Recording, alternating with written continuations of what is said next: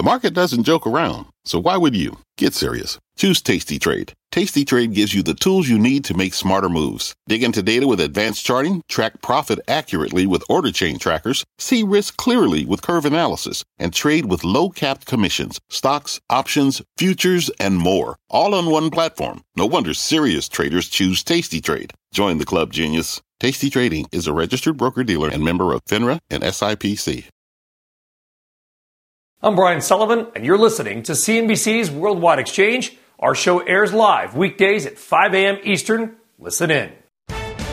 It is 5 a.m. here at CNBC Global Headquarters, and here is your 5 at 5. We begin with a productive progress. New optimism out of Washington following the latest round of debt ceiling talks between President Biden and House Speaker McCarthy. However, still no deal. On Wall Street, recession warning signs growing louder and doing something for the first time in four decades. And speaking of red flags, while the bullish trend in big tech, it may be coming to an end. Plus, the streaming wars heating up this morning, courtesy of David Zaslav. Much more on that coming up later. And then later on the show, activists circling around a new name, urging a sale and sending one stock surging ahead of the open. It is Tuesday, May 23rd, 2023, and you're watching Worldwide Exchange right here on CNBC. Good morning. Welcome to Worldwide Exchange. I'm Frank Holland. Thank you for starting your day with us. Let's kick off the hour with a check on U.S. stock futures. After a bit of a mixed session for stocks yesterday, that saw the NASDAQ close at its highest level since August of 2020. This morning, a bit of a muted picture, however. The NASDAQ up fractionally, the S&P and the Dow Jones both down fractionally at this hour. We're also checking the bond market. We have seen some movement in the bond market as we get closer and closer to that so-called X date. We've seen the, the yield on the 10-year benchmark – creep up uh, over the month, but certainly over the last two days, now at 3.72. We're also seeing the same story when it comes to the two year note at 4.36. We're going to talk much more about the inverted yield curve a little bit later in the show. We're also looking at energy, specifically oil, as we do every single morning. Let's begin with WTI, the U.S. benchmark, basically at 71.80, down just about a third of a percent. Brent crude, the international benchmark, basically at 75.75, also down a third of a percent. Natural gas, seeing even more movement there. Was a big day for natural gas yesterday, this morning, down a half a percent.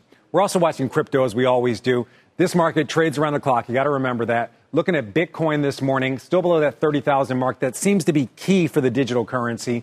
Basically at 27,300 this morning, up almost 2%. Ether still below 2,000. Again, a key level for that digital currency, up over 2%. All right, now for a check on the early trade over in Europe.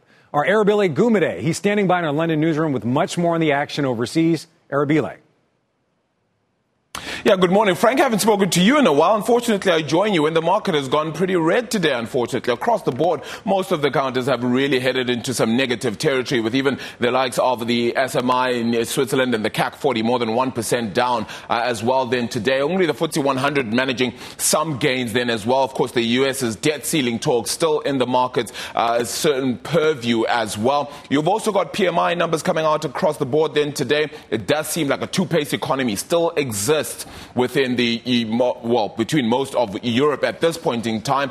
But the UK, all across that board, really down. The manufacturing number, services sector, as well as the composite PMI number, all headed lower. Inflationary impacts there bound to be uh, quite heavy as well. When one takes a look at the gainers and losers as well, uh, the stocks that we have seen kind of go down. The likes of Mondi have managed to pick up around 1%, though, having outperformed the market yesterday, continuing that swing. Even BAT managing uh, some gains as well today. But really, one really to focus on has been Julius Baer, uh, whose first quarter results showed a slight rise in net money inflows and assets under management at the start of the year. Net inflows even totaling 3.5 billion Swiss francs. So certainly a lot to worry about perhaps for that company for now.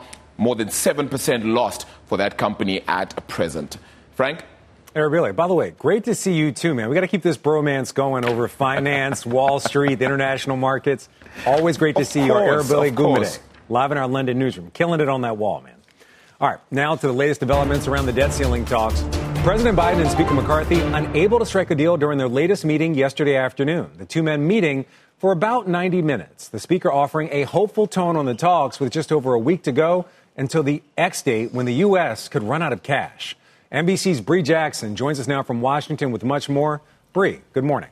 Good morning, Frank. Well, Monday's meeting at the White House ended without a concrete deal, but both sides say that they are working towards an agreement. Meanwhile, the Treasury Secretary is again warning of the severe consequences of a default.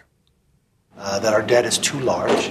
Different meeting, same outcome. No deal on raising the debt limit this morning following a high stakes talk between President Biden and House Speaker Kevin McCarthy. Both called the one on one discussion productive. We only talked about where our differences were. We talked about items that. Um, ideas to find that. So we're asking the staff to get back and run through those ideas to see if we could come to an agreement. President Biden expressed optimism even before the meeting started. We still have some disagreements, but I think we may be able to get where we have to go. Negotiation teams held late night talks on Capitol Hill where divisions over spending cuts remain. It was very important that we spend less money next year than we're spending this year. That was imperative to us. President Biden has offered House Republicans is to freeze spending at current fiscal year levels. And the extreme MAGA Republicans have rejected. In a letter to congressional leadership, Treasury Secretary Janet Yellen doubled down on the June 1st deadline, warning a default could cause severe hardship to American families. Across the country, there's a growing sense of frustration. They'll make it happen. Otherwise, they won't be in office come the next time it comes for elections. With Social Security checks and other benefits hanging in the balance, there's increasing pressure on federal leaders to act. And as part of negotiations, House Speaker Kevin McCarthy says that new tax revenues and military spending cuts are off the table. Frank? So, Bree, a lot of focus on what the House Speaker had to say. Did the president have anything to say after that meeting? So, Frank, President Biden did not speak with reporters after the meeting. He did send out a statement saying that both he and Kevin McCarthy, the House Speaker, agreed that the only way to move forward is with a good faith bipartisan agreement. So, negotiators will be back at the table again over the next couple of days. All right, our Bree Jackson live in D.C. Bree, great to see you as always. All right, turning back to Wall Street, a recession indicator flashing signals of a potential downturn now for the longest stretch in more than 40 years. So take a look at this. The spread between the two year and the 10 year Treasury notes, they've been inverted since July of last year. That's more than 220 consecutive trading days, marking the longest streak for an inverted yield curve since 1980. For more on this, let's bring in Ivory Johnson, founder of Delancey Wealth Management and a member of the CNBC Financial Advisory Council. Ivory, always great to see you. Good to see you, Frank. All right, so we were just kind of showing the inverted yield curve. We're going to put it up one more time. We've been yep. talking about this for months, as we just mentioned, 220 trading days, so all the way since July of last year. So, in your mind, is this still is it still a recession indicator, or has it been going on so long that maybe it's not giving us the same signals it once did? No, I still think it's recessionary. Uh, it's just showing you that the growth prospects are, aren't there and that's reflected in, in the, the rates for the you know ten year being less than than the two year. It's it's sort of a strange conundrum because on one hand we have all this bad economic data, not just the yield curve, but you've had earnings uh, growth decidedly negative. Earning uh, GDP growth was twelve percent two years ago. Now it's less than one, and yet the market still keeps marching higher. And I think now it's time to really focus in on your process and, and stick to your guiding principles uh, I, I, suspect that if you get if you got 17 at the blackjack table and you drew a four, that didn't mean you made a good decision. You just got lucky. And I, I think if if you look at GDP growth and inflation decelerating, you want to own things that will protect you in that environment. Uh, and if you've owned gold and, and, and things of that nature, you've actually protected yourself on the downside when the market was going lower last year uh, without giving a whole lot, giving away much in terms of capital appreciation on the upside. All right, let's talk a little bit more about that downside, especially when it comes to downside protection for portfolios. Um, you're looking at commodities for downside protection, at least in the near term. So I want to ask you, why commodities instead of tech? Tech's booming. Right, right. So actually, commodities have actually been been negative because there's there's no growth, and you saw that last week. I mean, oil last month rather, oil and corn and soybeans are down sometimes almost by by ten percent. So commodities won't protect you in this environment. Tech has, has done well. I'll, I'll, remind people that you know if you look at the Nasdaq earnings, Earnings growth is down almost 10%. It's still 16% below where you could have bought it at the cycle highs. Um, and it's also the, the growth has been very concentrated. Wait, but um, but Ivory, I want to jump in for a second. But you're really bullish yeah. on gold, which is a commodity. Yeah, yeah. Gold, gold but gold is more, a store of value. Um, it's a it's a safe haven. Uh, so so that's why I've been been bullish on gold. If if you're really aggressive, you can buy gold miners. Uh, and then for conservative investors, you know, money markets are paying you for four and a half percent uh, with little volatility. So I'd, I'd, make the distinction between gold and you know the oil and natural gas okay. and soybean and corn. But gold is a way to protect the portfolio. You believe in the near term, at least. I, I certainly believe so. Um, it, it, certainly protected us over the last y- year or so. Uh, again, it's seen as a safe haven, a, a store of value, if you will. Uh, and so, anytime you see growth and inflation decelerate, uh, it, historically, it, you get a better chance of outperforming the market. All right. But if we get a deal, do you get out of gold? And if you do, what do you get into when you get out of gold? Yeah, I, I don't. I don't. I think you get out of gold when you see the the um, GDP and inflation accelerate. You know, so you're going from from bad to good, which which would be great. I don't think the debt ceiling is going to impact gold because our economy will still be in the same place. The debt, if we if, okay. if, if we the debt ceiling doesn't doesn't if we default on our debt, that that's a whole nother that is a whole other thing. That is but, a whole but other fixing thing. It isn't going to change things. Yeah, we got to leave the conversation there. Ivory Johnson, always great to see you. Thank you very much. All right, thank you. All right, a lot more to come here on Worldwide Exchange, including the one word that investors have to know today. But first, it's not TV, and starting today, it's not even HBO Max. A look at the new streaming service set to hit the app stores. Plus, what activists want to see from Yelp that's sending shares of that stock surging in the pre market. And then later, our Jim Cramer on the debt ceiling talks and why Wall Street may be over it even before a deal is done. We have a very busy hour still ahead when Worldwide Exchange returns. Stay with us.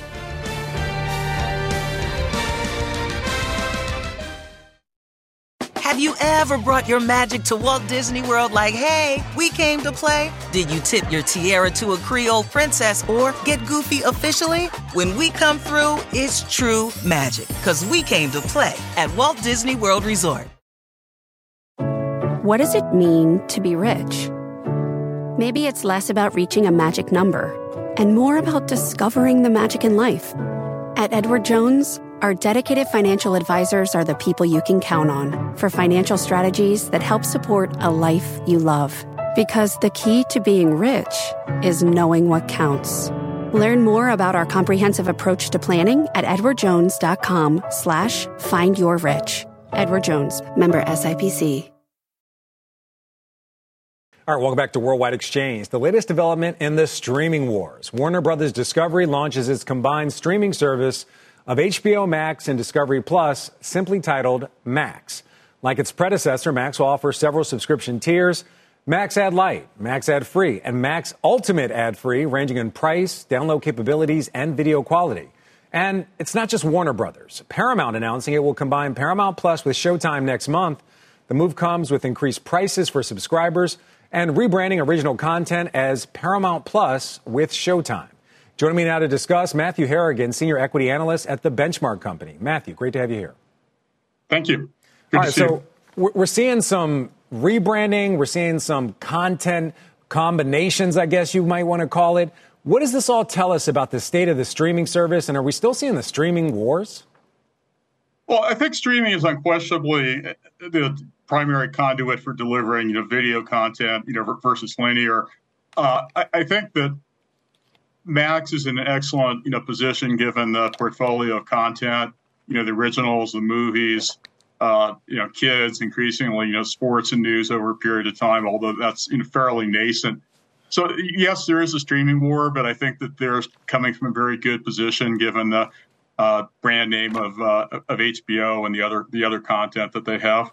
All right, let's talk a little bit more about Warner Brothers Discovery. You actually are very bullish on the stock. You have the second highest price target on the street at 26 bucks. Uh, right now, it's trading at about 12 bucks a share. So, give us a sense the combination, the slate of movies and shows it has coming up, the potential to have sports, specifically the NBA. How does that shape your thoughts about this this company and the streaming service? Well, I think this is a great, you know, risk reward balance. You know, we picked it up last year after it had already, you know, basically in, in, imploded. You know, I think you've got the protection of a double digit, you know, free cash flow yield. You know, lots of progress on the cost control uh, being orchestrated, and, and, really one of the premier bouquets of content in Hollywood, both in terms of the uh, libraries and in terms of the active uh, production pipeline. Uh, you know, clearly, you know, hits, you know, The Last of Us, uh, you know, House of the Dragon, et cetera.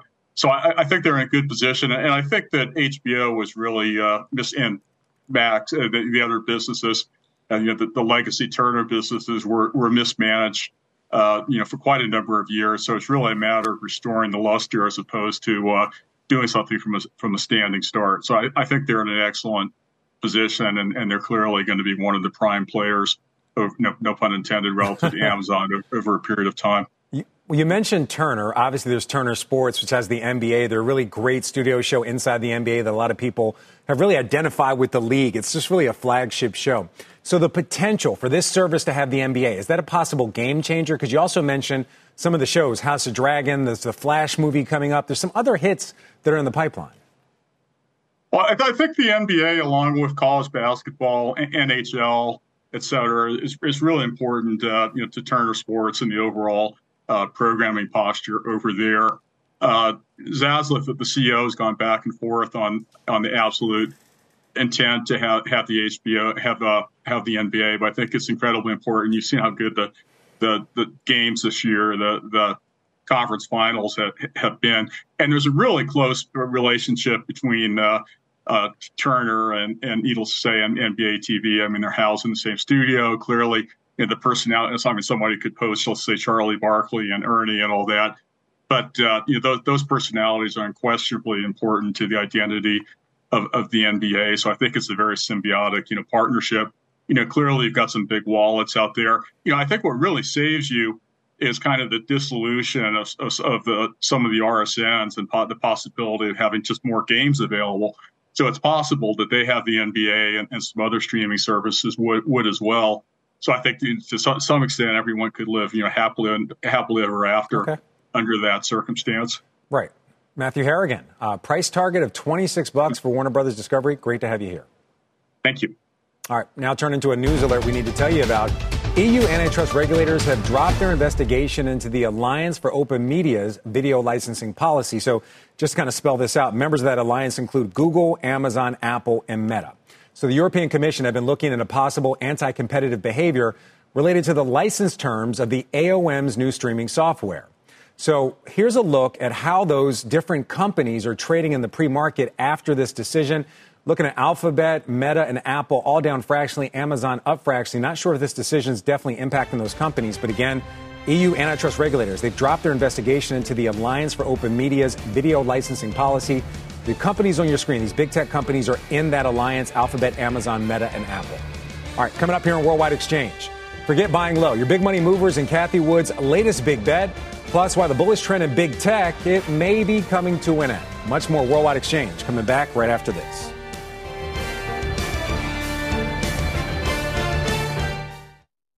Have you ever brought your magic to Walt Disney World like, hey, we came to play? Did you tip your tiara to a Creole princess or get goofy officially? When we come through, it's true magic because we came to play at Walt Disney World Resort.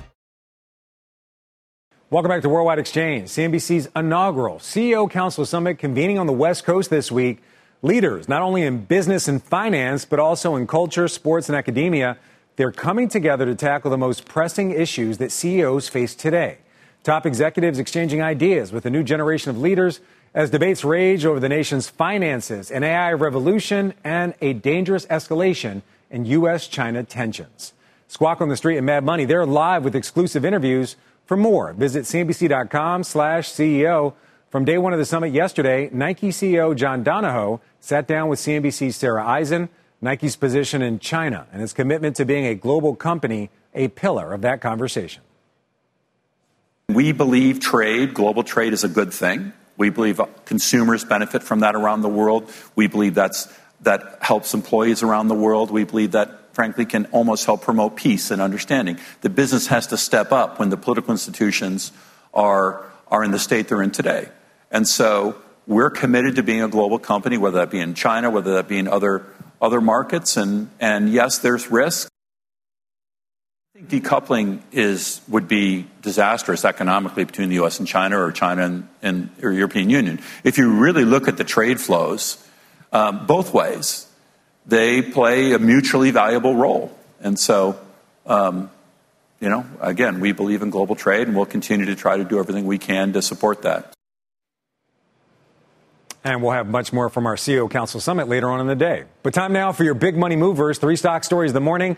We begin with Cathie Wood adding approximately $4 million worth of Palantir stock across multiple funds yesterday, including the ARK Innovation ETF, the ARK FinTech ETF, and the ARK Next Generation ETF. The moves as Palantir rallies up more than 50% since just before the company reported earnings earlier this month where they boasted a second straight quarter of GAAP profitability and a massive potential revenue uptick related to AI. That stock is already trading at a 52 week high. Shares are up fractionally this morning.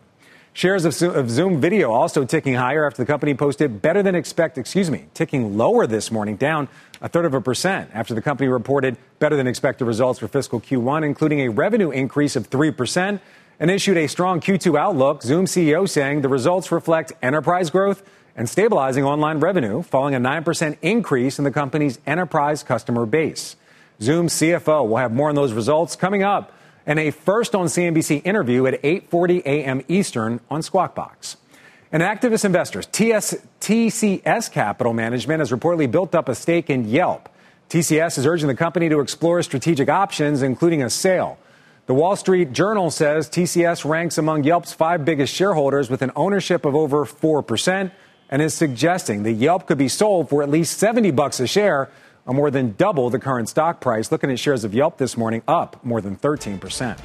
All right, straight ahead, a war on two fronts. What TikTok is doing to try to ease national security concerns while it gets set for a legal fight in Montana. Plus, Jamie Dimon's top concern when it comes to the regional banking sector it's all coming up when Worldwide Exchange returns.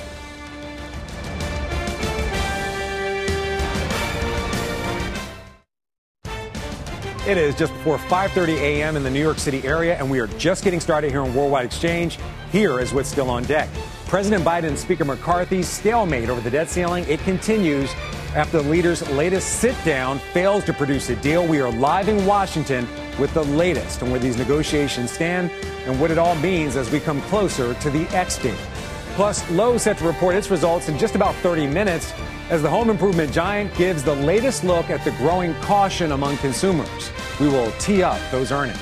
And JP Morgan chief Jamie Dimon out with a new warning for banks and a potential rising worry for that embattled sector. It is Tuesday, May the 23rd. You're watching Worldwide Exchange right here on CNBC.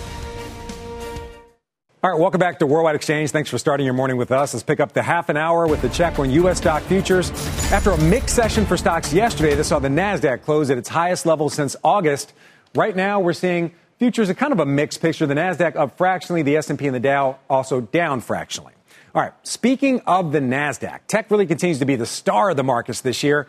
Take a look at this. This is the XLK ETF. You can see right here, it's up just about 27% year to date, but as our CNBC data team points out, that run, it could be coming to an end with new technical signals showing the ETF is now in overbought territory with a relative strength index indicator of 70.8. That is just above the threshold of 70. Our data team adds 21 of the 66 components of the XLK also have an RSI above 70.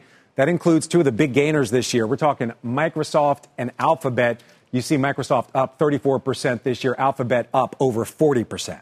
All right, time now for a check on this morning's top stories, including TikTok taking action over one state's recent ban of the social media app. Silvana Henao, she's here with those details. Silvana, good morning.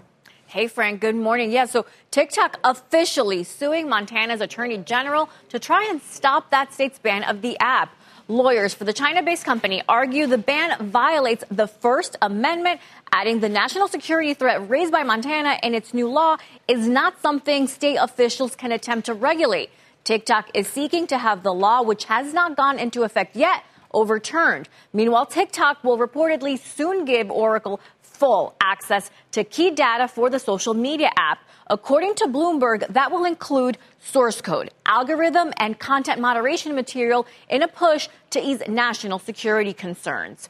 Meanwhile, JP Morgan Chase CEO Jamie Dimon out with a new warning on potential fresh risks to the banking sector. Speaking at the bank's Investor Day yesterday, Dimon said that commercial real estate is the area most likely to cause problems for some lenders. And Oracle co founder Larry Ellison is looking to put his money behind newly announced 2024 GOP presidential candidate Tim Scott. Sources tell CNBC that Ellison has donated at least $30 million to a super PAC supporting the South Carolina senator since the 2022 midterms and plans to at least double that amount. Ellison attended Scott's campaign announcement yesterday with the senator praising Ellison at the event, calling him one of my mentors. Frank? All right, Silvana Henao, thank you very much. Got it. All right, turning back to the debt ceiling talks and all the developments around that. President Biden and Speaker McCarthy failing to reach a deal following their roughly 90 minute sit down at the White House yesterday afternoon. But Speaker McCarthy calling the meeting productive with just over a week left to avoid a potential debt default. Our Kayla Tausche joins us now from Washington. Kayla, good morning. What are the two sides saying following that one on one conversation? Well, Frank, good morning. Negotiators met again late last night to try to build on the positive momentum established by President Biden and House Speaker Kevin McCarthy. On the phone on Sunday, McCarthy, who despite reaching no deal, both of the attendees said the meeting was productive. President Biden, for his part, said there are areas of disagreement, but that the two reiterated once again that default is off the table and the only way to move forward is in good faith toward a bipartisan agreement. McCarthy, speaking to reporters after the meeting, said that he thought that there was room to improve. I actually believe at the end of the day we can come to an agreement. So that's why we're together. Why, why it was productive today and not, not giving um, progress we only talked about where our differences were. We talked about items that, um, ideas to find that. So we're asking the staff to get back and run through those ideas to see if we could come to an agreement. Now, the two sides are arriving at some common ground, sources tell CNBC and NBC News, namely unlocking up to $60 billion in unspent COVID aid and reducing payments to drug companies by negotiating even more drugs under Medicare. That the White House estimates could could save up to $200 billion over 10 years. Now, Frank, it's not the $4.5 trillion that Republicans are looking for, but it's a start and it keeps the talks moving. And we will see what staff level negotiators can continue to hammer out today after meeting again late last night. Yeah, a lot of talk about the staff meeting behind the scenes. So, Kayla, I want to run this by you. Goldman Sachs putting the odds of a deal getting done this week at 30%. The bank says it's far more likely we'll see something complete by early next month. What's your sense of these negotiations? What are your sources telling you? What are you seeing? Well, certainly getting full legislative text of a deal takes a long time and it takes a pretty heavy lift. So reaching an agreement and then allowing for three to five days to get some of that text together is probably a reasonable assumption. It doesn't seem like that amount of time necessarily exists here, but I think it's important to hear that both sides committed to avoiding a default because there are some stopgap measures that they could adopt if they feel that talks are progressing. They could, for instance, uh, do a short term debt limit increase of a month to four months to align with the uh, September 30th government funding deadline. That's something that we've heard that some Biden administration officials believe might be the best case approach. As for now, they don't want to make it seem that they're not negotiating toward this deadline because that certainly is the deadline that they're working toward. But they do have other levers that they can pull if they get close to that date. And neither side wants a default, but they don't quite have it together yet. Yeah, I don't think anybody in America wants a default. Kayla Tausche, great reporting as always. I'm sure it's going to be a busy day for you. Thank you. All right, so far the debt ceiling standoff, it does not appear to be rattling the stock market as investors seem pretty confident a deal will be reached to avoid a default. The S&P 500 up 9% this year at its highest level since last August. The VIX has the VIX has also stayed pretty calm, trading near its lowest level since late 2021. However, the bond market, especially the short end of the curve, is showing some signs of unease. The yield on the one month T bill spiking today to a record high. It's signaling traders are avoiding the underlying asset given concerns over whether the U.S. can pay its bills after June 1st. Let's talk more about what may be needed to get a deal over the finish line with Jeannette Lowe, Director of Policy Research at Strategas. Jeannette, great to see you. Great to see you. All right, so we're highlighting the one month, trading pretty close to an all time high, just above 5.8%. Pretty big risk premium when it comes to the one month. So, does the sentiment reflect the reality in your mind? Yeah, I mean, I think there's definitely the fact that we are pretty close to the X date. There definitely has to be some, um, you know, some measures put into the market to have a little bit of fear about whether or not we are actually going to cross that X date. And, you know, this is always a hard thing in Washington because we tend to go down to the wire. And so it does make it a little bit more difficult for people to know if there is a guarantee that the US is actually going to find a debt ceiling deal and actually get it across the finish line. So I think that you are seeing um, some risk built in over just the near term as we kind of look ahead to this June 1st deadline. Um, that you know, our view is definitely that we think that the X date is what they are focused on right now. They're focused on the June 1st deadline, as Kayla mentioned. There are some options if they cannot get a deal by then. But I think in general, the, the, the players in the room are actually trying okay. to make sure we do get something done by June 1st. All right, translate a little DC talk for us. On Sunday, we heard that President Biden and McCarthy had a productive call. This meeting was productive, but still no deal. And we hear the staff's working behind the scenes. Is productive code for something? Uh, productive definitely is at least constructive and it's positive. So it does mean that we're seeing that they're actually making movement. You know, I think if you look at maybe a week or so ago, you saw them more talking from their corners. Now they're really getting into the weeds. They're actually talking about specific budget items that they can, they can change, they can maneuver. Um, and that's important. So from our standpoint, we continue to at least see progress. Obviously, there was that pause over the weekend um, on Friday when the negotiators kind of left the room and said they were going to take a pause. But then after that, you started to see um, McCarthy and Biden get back together, talking on the phone on Sunday, having the meeting last night. I'm sure they'll probably meet again uh, today and over the next couple of days if that is needed. Okay. But I think the fact that we are actually getting into the weeds here shows that we are likely to get a deal. And I then again, I do think that because we are looking at that June 1st deadline as that X date, no one really wants to cross it because that would have a much bigger market impact. And so I think that they are working to make sure there's a deal ahead of them. You know, a lot of confidence about a deal getting done. In fact, Goldman put out some research yesterday. It was before the meeting. That's important to note. But before the meeting, saying 30% chance of a deal this week, 70% chance of a deal by early June. So it seems there's a lot of confidence the deal will get done. But what about the U.S. credit rating? We haven't heard a lot from the credit rating agencies. What do you see as the outlook on that? Is it possible that the uh-huh. U.S. could be downgraded again as we were back in 2011? So I think that there is that risk out there. Um, you know, we've actually been a little surprised by how quiet the credit rating agencies have been. Um, I think, you know, if you look back at 2011, though, you did have the S&P kind of give fair warning to some extent that they were looking at doing a downgrade um, on July 14th. That downgrade then happened after a debt ceiling deal was reached. But part of that was on the fact that they felt that they needed more spending cuts to be included. And part of that was also on process this time around, you know, it, the debt ceiling fights are never enjoyable um, and they're always a little bit gut wrenching. But I do feel like the process this time is a little less toxic. But the closer we do get to June 1st, and if it looks like we're not going to be able to have a deal, I think there definitely is more risk that there could we could see something from the credit agencies. All right, certainly something to watch. That would be a very big deal for the U.S. economy as well. Jeannette Lowe, great to have you here. Thank you. Thank you so much. All right, coming up here in Worldwide Exchange, we're going to go from Jeannette Lowe to Lowe's. Those results out in just about 20 minutes. Our next guest lays out the bull case and why it's no Home Depot. Worldwide Exchange. We are back in a moment.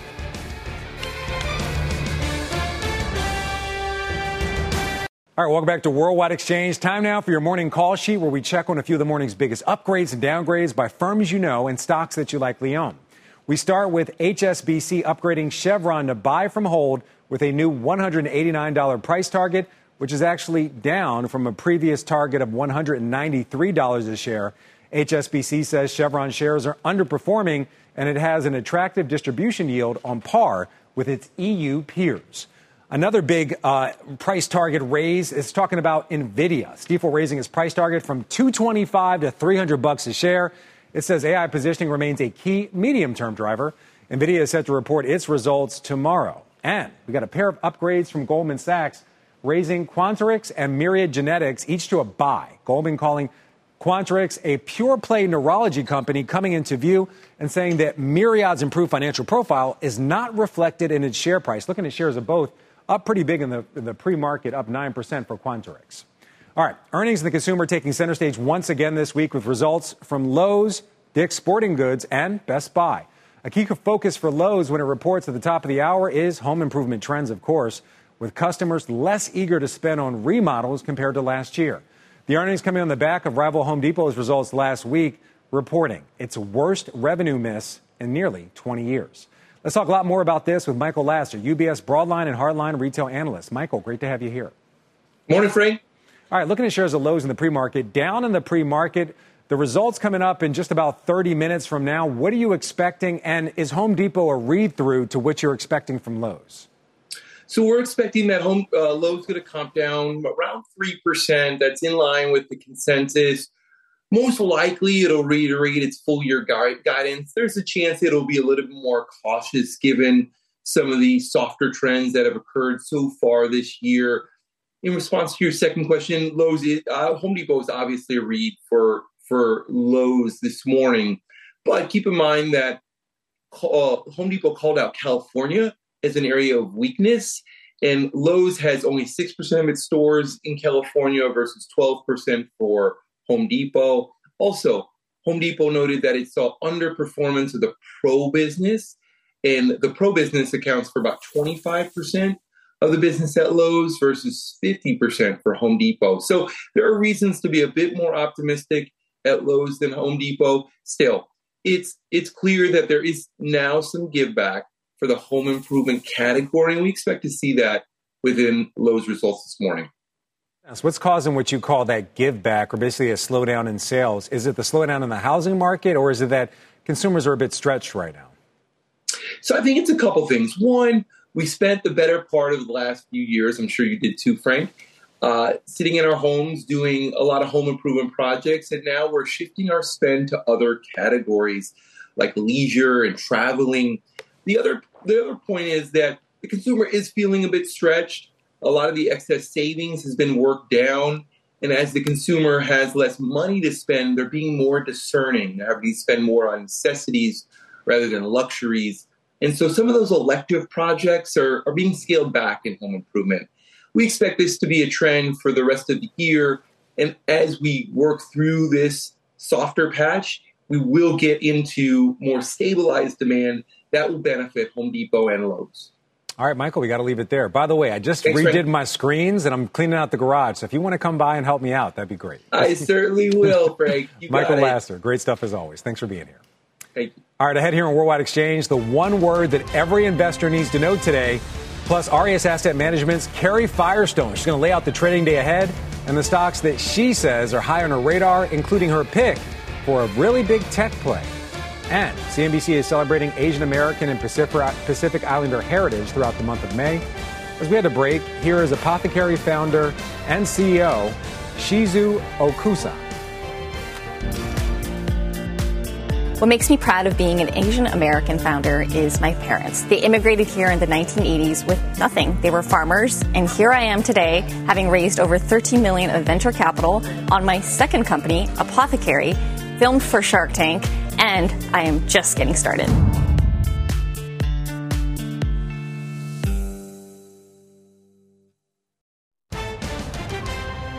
Live shots from around the world this morning. We're looking at London, Hong Kong, New York, and Washington, D.C. A lot of action in all those towns.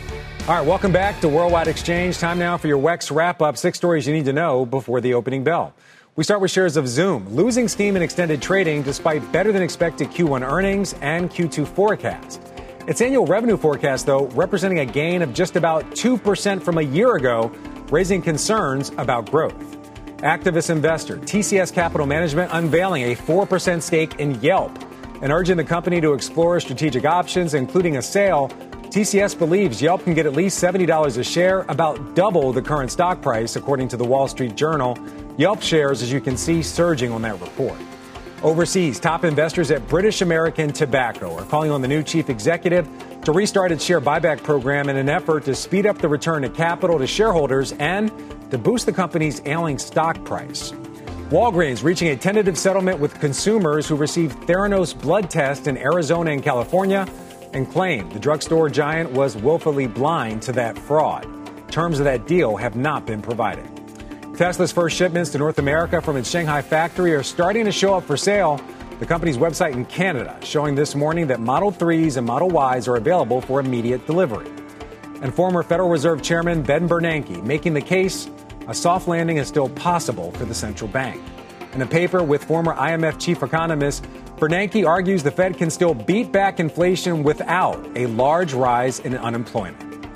All right, we're gearing up for the trading day ahead. On the economic front, we get flash manufacturing and services PMI figures this morning, along with new home sales numbers as for earnings, we just discussed, Lowe's is out in just a few minutes. We also get results from Dick's Sporting Goods and Toll Brothers. And the Dallas Fed president, Lori Logan, set to deliver a speech at 9 a.m. Eastern Time. Of course, also top of mind for investors is Washington and the ongoing debt ceiling talks. It's an issue Jim Cramer notes may actually be falling off Wall Street's wall of worry. Here's Jim from last night. It seems buyers who were everywhere except in the defensive stocks that historically thrive in recessions have simply decided that bonds don't matter. It's like they don't care about the debt ceiling negotiations at all, and they're not the least bit daunted or even worried about a possible government default. Is it possible the whole debt ceiling standoff is meaningless? That's certainly what the market seems to be saying. Look at what went up. The stocks of companies that don't have much money, the ones that reported terrible quarters, the Cathie Wood kind of stories about no profits, just future growth in so called out years. The buyers of the stocks of these companies seem indifferent to what's happening now, including those nasty debt ceiling talks. All right, that was our Jim Cramer. Joining me now with her take is Carrie Firestone, CNBC contributor and Aureus Asset Management CEO. Carrie, what do you think? Jim Cramer have it right? Is this falling off of Wall Street's wall of worry? Hi, Frank. Well, it, it seems to be of less concern to Wall Street than we might have expected. I mean, if we do default on our debt, that's definitely not going to be good. But the market has continued to go up. It's up 9.5% this year. Uh, what we would say is that the market is not always correct in its assessment. If we get to a week from now and we still don't have an agreement, of course that's a risk. And so therefore you can't just dismiss it. You really have to take seriously that there is some percent chance that we won't reach an agreement. What do you make of the one month T bill right now at 5.88? It's at a record high. What does that say to you about investor sentiment and confidence, at least on Wall Street, that this deal is going to get done in a timely manner? Well, for, for that one year to trade at a high rate, that high rate is, is really amazing. I mean, people, first of all, should take advantage of it if they have an opportunity because I'm not sure we're going to see 5.8% for, for long. Um, I, I think that we're having this mismatch as, as Jim alluded to. You know, there are concerns that's driving up treasuries. I mean, who knows where the treasury rate would go if there was really a default. So, you know, I, I think these moves in the near term, a lot of volatility, are, are really signaling very short term distress concerns, then um, some sort of a, a, a, relief rally in the bond market. But we'll see what happens uh, in a week. All right. So, obviously, you have a lot of clients who are talking to you about everything that's going on. What are you advising when it comes to portfolio protection? Is there something that investors can do or at least keep in mind to protect their portfolios?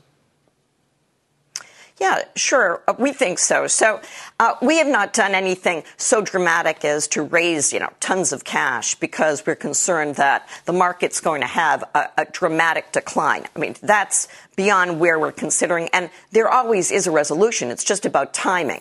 What we decided to do is take some money off the table from stocks that had either had strong runs up. We, we trimmed a number of names.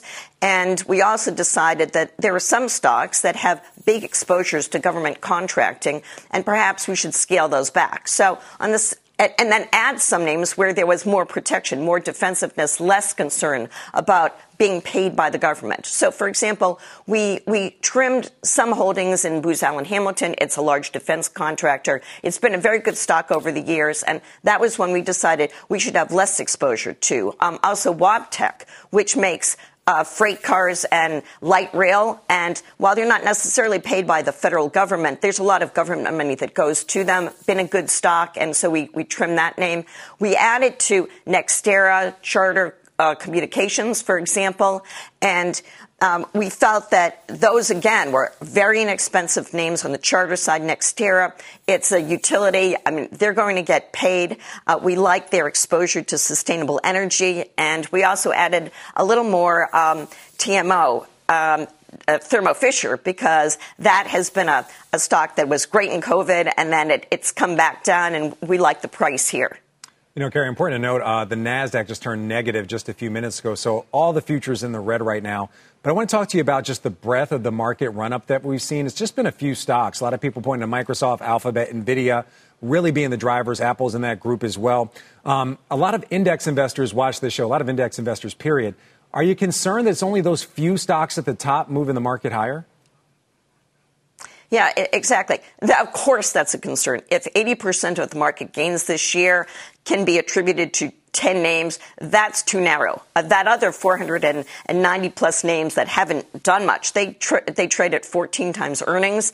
And uh, uh, the word that we've used is reemergence because if we are able to solve this debt ceiling problem and we are avoiding a recession, or we have so far, maybe we'll see a re- reemergence of the rest of the market because it's trading at a very reasonable multiple. And we need more breath in order for the market to sustain this advance higher. Definitely. All right, Carrie Firestone, great to see you as always. Got to leave the conversation there. Thank you for the insight. So as we mentioned, futures turning in the negative. The Nasdaq, I should say, turning in the negative, joining the S&P and the Dow Jones, all three down higher. And that's going to do it for us here on Worldwide Exchange. Squawk Box coming up next. Thanks for watching.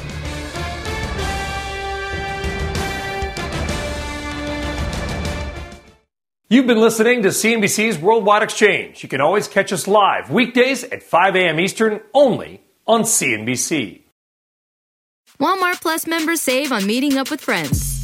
Save on having them over for dinner with free delivery with no hidden fees or markups. That's groceries plus napkins plus that vegetable chopper to make things a bit easier. Plus, members save on gas to go meet them in their neck of the woods. Plus, when you're ready for the ultimate sign of friendship, start a show together with your included Paramount Plus subscription. Walmart Plus members save on this plus so much more. Start a 30-day free trial at walmartplus.com. Paramount Plus Essential Plan only. Separate registration required. See Walmart Plus terms and conditions.